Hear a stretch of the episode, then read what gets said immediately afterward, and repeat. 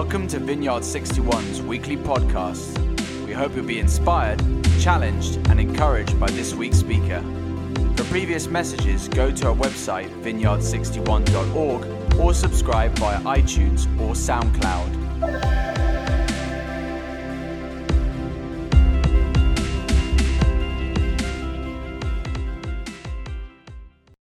Hey, good morning, everyone, and Merry Christmas to you. It's amazing to think that this time next week is going to be Christmas Day. Are you excited? Yeah, very excited. Um, for me, it feels like there's been quite a long lead up to Christmas this year. Um, even as far back as October, um, I was in a shop called Fat Face, and they were already playing Feed the World. And I felt so sorry for the sales assistants. I was thinking, oh my goodness, they're going to have two months of Christmas songs. And it does feel like the commercial side of Christmas, there's a lot of it, isn't there, in the lead up to Christmas Day. And it can be really hard to find the true meaning of Christmas in all of the commercial stuff. I know for me, I like to buy Christmas cards which have got something about the birth of Jesus on them and at least say Happy Christmas. But a lot of Christmas cards just say things like season's greetings or happy holidays. They don't really say much about the true meaning of the birth of Jesus. And even nativity plays sometimes don't truly represent the birth of Jesus as it's told to us in the Bible. So I had a friend who, um, I have a friend who has got twin boys, and they were in the nativity play a few years ago. And she was saying to me, Oh, one of them is going to be a shepherd, and one of them is going to be an alien. And I thought I'd misheard, so I said, Oh, one's going to be a shepherd, and one's going to be an angel. And she said, No, one of them is going to be a shepherd, and one of them is going to be an alien. And I never quite got to the bottom of how the alien appeared in the Nativity. but it was just another example of how much the world is choosing a different narrative to what the Christmas story is all about. Just seeing it as a meaningless religious story that can be edited in to fit in with current, trends or what people want to hear. And missing the fact that this historical event, for which there's so much evidence, has great meaning. It carries the utmost meaning for all of us. Now, we are blessed to have four gospel accounts of Jesus' life in the Bible, and each of them introduces Jesus in a different way. Matthew begins his gospel by laying out Jesus' genealogy, his family tree, going back as far as Abraham.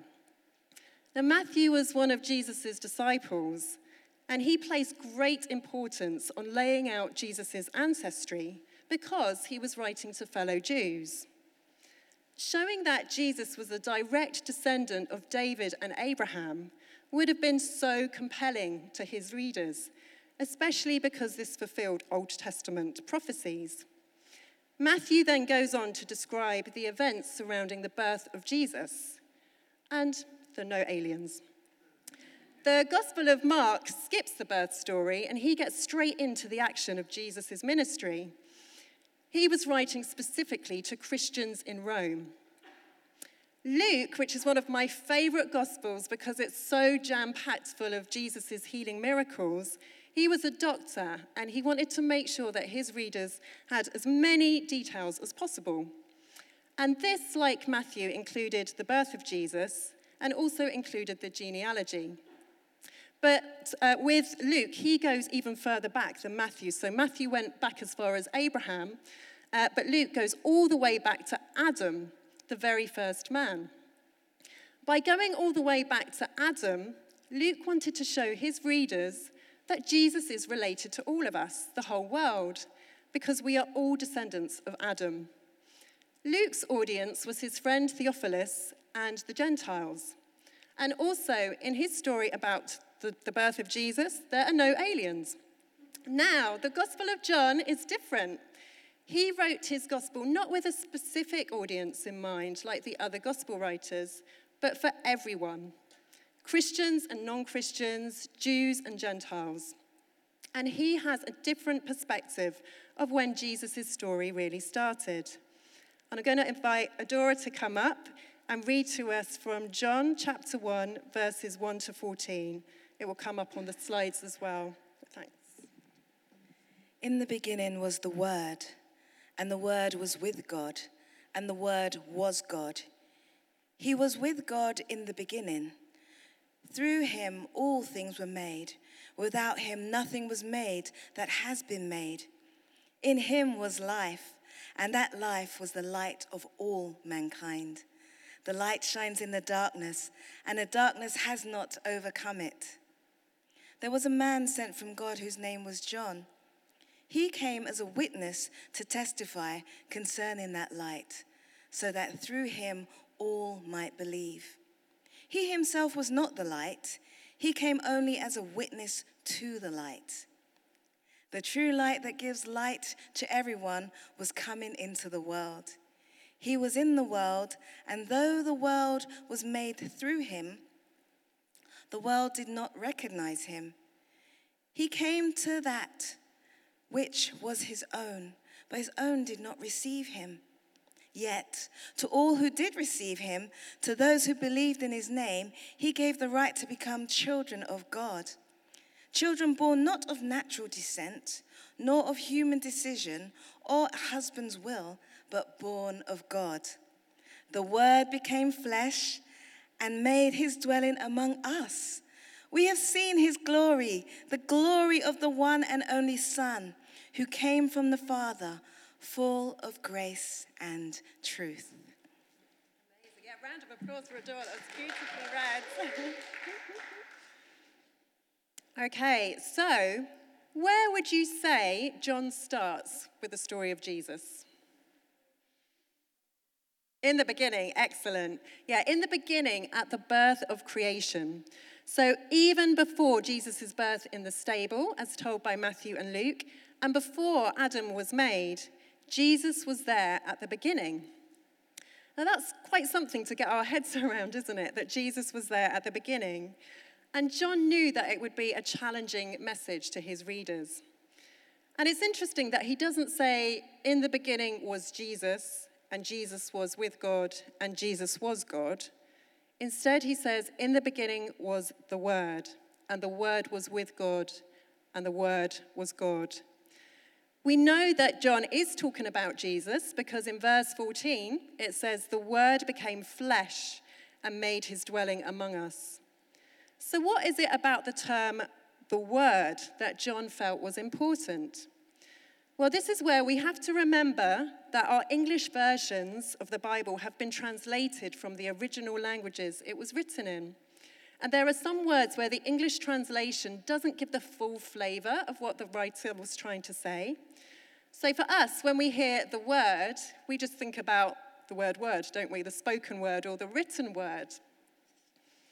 However, in the context that John was living in, the word was a term used by people who were studying religion and philosophers, both Greeks and Jews, in many different ways.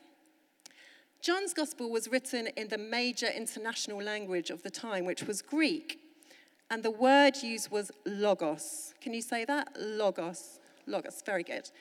Um, those who were reading in Greek are likely to have understood logos to mean the principle of reason that governed the world, or the reason for being. It is a word that describes how everything in creation holds together, making our very existence possible. Now, that is a big definition, big definition for a small word. In Hebrew, the word was another expression for God. We see in Hebrew scripture, the Old Testament, that the word was an agent of creation or the source of God's message to his people. In fact, all of these definitions are true about Jesus. And I wonder if John deliberately used the term the word to help people from different cultures, Jewish or Greek, who understood the word in slightly different ways to be able to come to the same conclusion that Jesus Christ is Lord. Amen? Amen. What John was saying was highly controversial to many and would have been considered by some as blasphemous because John was clearly stating that Jesus is God. The idea of the word being an agent of creation is so evident too in the language that John uses in the first five verses. Can you remember how the book of John starts? How did it start? In the beginning. Where, um, where else do we see these words in the beginning? Genesis, right at the start of the Bible, in the beginning, at the very beginning, Genesis. So I'm just going to read for us um, Genesis 1, verses 1 to 5. And it says, In the beginning, God created the heavens and the earth. Now the earth was formless and empty. Darkness was over the surface of the deep, and the Spirit of God was hovering over the waters. And God said, Let there be light, and there was light. God saw that the light was good, and he separated the light from the darkness. God called the light day, and the darkness he called night. And there was evening, and there was morning, the first day. It's so interesting that there are so many similarities between John 1, verses 1 to 5, and Genesis 1, uh, 1 to 5. And I've actually made a bit of a comparison um, here. And you can see that the bits in green are the in the beginning bits, the bits in blue are the creation bits, and then the bits in orange are the light and darkness bits. There's real parallels, isn't there, between those two passages. And if you'd like to do some homework, I know this is church and we don't do homework, but if you'd like to study a bit more, you can also look in the epistle of 1 John because 1 John verse chapter 1 verses 1 to 5 are also very very similar. John is obviously trying to get our attention with this. So it's no coincidence that John started his gospel with the words in the beginning. These words were so familiar with the Jews they would have recited these words over and over again, they would have heard them over and over again. These words would have certainly got their attention, their ears would have really pricked up. And they would have known that because John used these words at the very beginning, that he was about to say something really significant to them to do with God and their own personal stories. John carries on the similarities with the book of Genesis by referencing creation and light. In Genesis, we see that the earth was void and there was darkness. But then God spoke, saying, Oh, you're good. Yeah, let there be light, and there was light. God didn't remove the darkness completely, but he contained it, separating light from the darkness. And John continues with the reference to light by describing Jesus as bringing light to all mankind. The message of Genesis and John of God's light overcoming the darkness is something that we all need to hear today, isn't it? In our own lives, in our families, in Battersea, in our country, in the world. And the light of Jesus is able to penetrate through all the darkness that we face. Now, light is a truly amazing thing. What would you say are some of the qualities or characteristics of light? Just shout out some ideas. What are the qualities and characteristics of light? Bright, yeah. Warmth, color, love. See, it helps you to see, absolutely. Radiant, yeah, absolutely. Any other ideas? Hope gives hope, absolutely.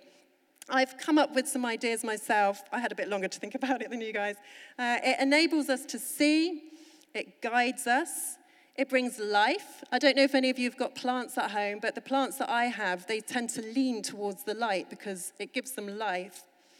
It's more powerful than darkness, it shifts darkness.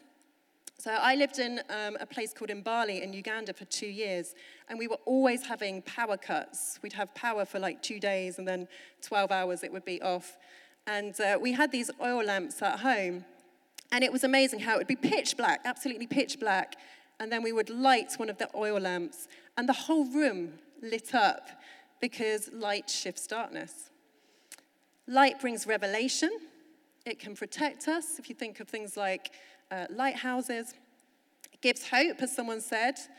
It is a creative force. So I was thinking about sunlight and how, when it combines with rain, it can bring a rainbow. It creates things. Darkness can't do that, can it? Darkness can't create something. It brings transformation, and it's active and dynamic. Light is so incredible. Um, I went to the planetarium in Greenwich a few weeks ago. I don't know if any of you have been. Yeah, a few of you. It's amazing. I'd really recommend it. And it was so cool to learn about how dynamic light is. Have you got any idea how long it takes for light to travel from the moon to Earth? Do you want to have a guess? 10 seconds less than that. So you're really close. Two seconds, very close. It's 1.3 seconds. That's quite something to think of, isn't it? The moon is so far away and it takes 1.3 seconds for light to get to Earth. What about the sun? How long do you think it would take for light to travel from the sun to Earth? Eight minutes. Who said that? Gwen, well. Did you know that? Oh, that is good knowledge. very, we're very bright here at V61 Battersea. C. Light is active. It carries energy and it brings change as it shines. It's truly remarkable. Yet the light that Jesus brings as light of the world is even more powerful than the natural light that he has created. Yes, there is darkness in the world, but the light of Jesus is more powerful. I think of Russia's invasion of Ukraine and the darkness that is present there. I have friends and colleagues in different cities across Ukraine because the charity I work for has a partner organization there. And I visited the country three times. It's an amazing place.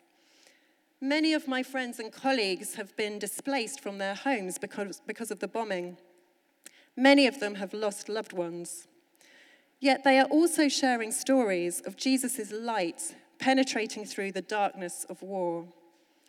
They are strong Christians and they've prayed big prayers, and they're seeing some miraculous things happen as Jesus shines his light on the situation.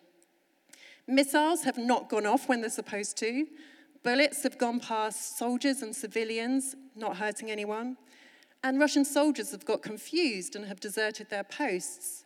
And many people are coming to faith. My friends Sergei and Vika lead a church in Kiev.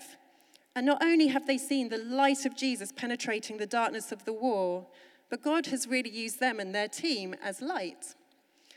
At the beginning of the war, they were providing food to people who were sheltering in the metro and in the hospitals.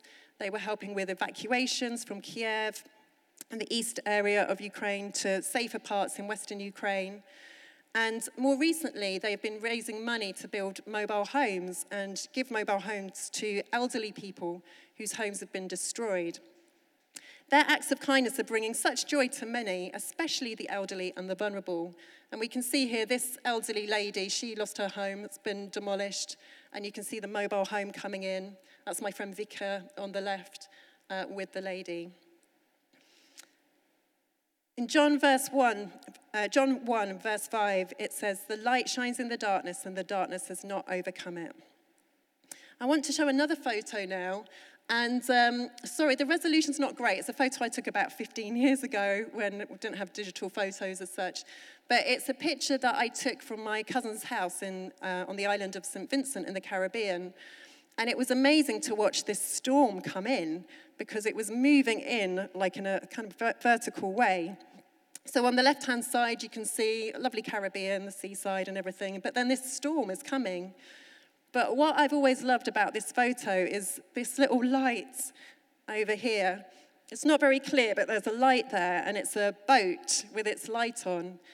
And it's just great to see that even though the darkness has come, the light is still shining brightly. Again, John 1, verse 5 says, The light shines in the darkness, and the darkness has not overcome it. Jesus brings light into situations but he also brings light into our hearts. Jesus has certainly brought life into my heart. I grew up in a Christian home, and I had a very strong and simple faith when I was a child. But as a teenager, I wasn't interested in church at all. I thought it was boring, I thought it was weird, and I thought it was irrelevant. However, when I was 22, I started to feel a desire to connect with God again and to go to church. I found a great church in London and invited Jesus into my heart. And he has been lighting up my life in different ways ever since. One of the things he's done is to remove labels that have kind of been placed on me through my life, either me placing them on myself or others Um, so, one example would be uh, when I was at primary school, me and my brother experienced a lot of racist abuse. So, we had a lot of racist names put on us. But Jesus, in his kindness, has really helped those to be removed, which has been amazing. Jesus has also helped me to understand my identity as a child of God. In our world today, there can be so much pressure to identify ourselves by our ethnicity, our race, our sex, our gender, sexual orientation, job, marital status, all those things. And those are all kind of part of us. But actually, our core identity is through being children of God. Jesus has also shined his light on my life by healing heartbreaks and disappointments. And he's also helped me to address sin and darkness in my life. So I'm not going to list all my sins here, it would take too long. But one thing that God has really helped me with is working through jealousy. Now, when I was, um, well, when my brother, he was three years old, it was his third birthday, and I was four. And he got this orange car, which was amazing. You could get in it, and it had pedals, and you could drive around it. And I was furious. I was like, how come I haven't got one of them? I'm older than him and I should get one first. I was so jealous, consumed with jealousy. And of course, children are like that, aren't they? when their, their siblings get something that they want. Unfortunately for me, jealousy has been something that I have lived with for quite a long time. But Jesus has really been shining a light on it and helping me to notice when I'm having jealous thoughts and really helping me to actually combat that and come against it. And it's been great. And um, I've been doing a course called Sockham, which is the School of Kingdom Ministry, uh, which is amazing. And Kelsey, one of the leaders, the other day, she was asking us to think about areas of our lives where we've seen transformation. And it really dawned on me wow, I, I'm really not struggling with jealousy like I used to. That's been a really big transformation in my life. Praise the Lord. Jesus has given us all a beautiful invitation. He invites us to welcome him as light of the world into our hearts, to receive him and to be filled with his light. He has also blessed us with a guiding light to help us to navigate life, the Holy Spirit. The Holy Spirit helps us to walk in the light and to bring light to others through acts of love and gifts of the Spirit, such as healing and wisdom. And it is through Jesus that we can know God the Father the Father of the heavenly lights. In John 1, verse 9, it says, The true light that gives light to everyone was coming into the world. This light that Jesus brings is for everyone, every single person, not just those who seem super holy or really, really good, everyone. John wants to make that really, really clear to us. Jesus gave light to the criminal being crucified next to him, even in the last moments. He turned Saul's life around on the road to Damascus. Saul had been encouraging the murder of Christians, yet Jesus shined his light brightly on him and brought complete transformation. Jesus wants to bring light even to those we think are the most unlikely to want to receive it. Not only did Jesus come into the world in the flesh and live as fully human and fully divine, he also died for us, taking all of our sins onto himself and de- defeating the power of sin on the cross. And of course, the story did not finish there. Darkness did not overcome light, light overcame the darkness. Jesus rose again and is alive today. We get to say yes if we want to, to receiving the light that he offers and to have a relationship with him. In John 8, verse 12, it says, When Jesus spoke again to the people, he said, I am the light of the world. Whoever follows me will never walk in darkness, but will have the light of life. And we eagerly await his second coming when the kingdom of darkness will be defeated for good and all of us who receive Jesus into our hearts will live in eternity in the kingdom of light. How cool is that? I'm going to ask the band to come up as I end in prayer. And just a couple of things I'd love you to hold on to in your hearts. are that Jesus came to bring light to the world. His light shines, and darkness is not able to overcome it. Jesus came to bring light into your life. He offers us an amazing invitation to receive him into our hearts, and he enables us to become children of God. I'm going to end in prayer, and then Viv or Zeke will come up and just lead us in a time of ministry. Um, but let's pray together. Let's pray.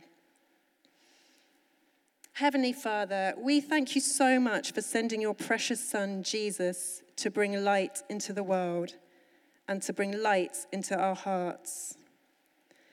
We thank you that even though there is darkness in the world, it is not able to overcome your light. We thank you for the power and peace that comes through your light. We pray, Lord, that you would help us to allow more of your light into our hearts and minds. Lord, where there is any darkness or sin in our lives, shine your light on it and help us to turn away from it and live in the light with the strength that you give us. Lord, we ask that you would bring your light to situations we are worried about health of a loved one, our own health our job or housing situation, finances, relationships, and anything else. Lord Jesus, would you bring transformation through the power of your precious name? And Lord, help us this Christmas to be a light to others. Give us boldness and confidence to share your light. Amen.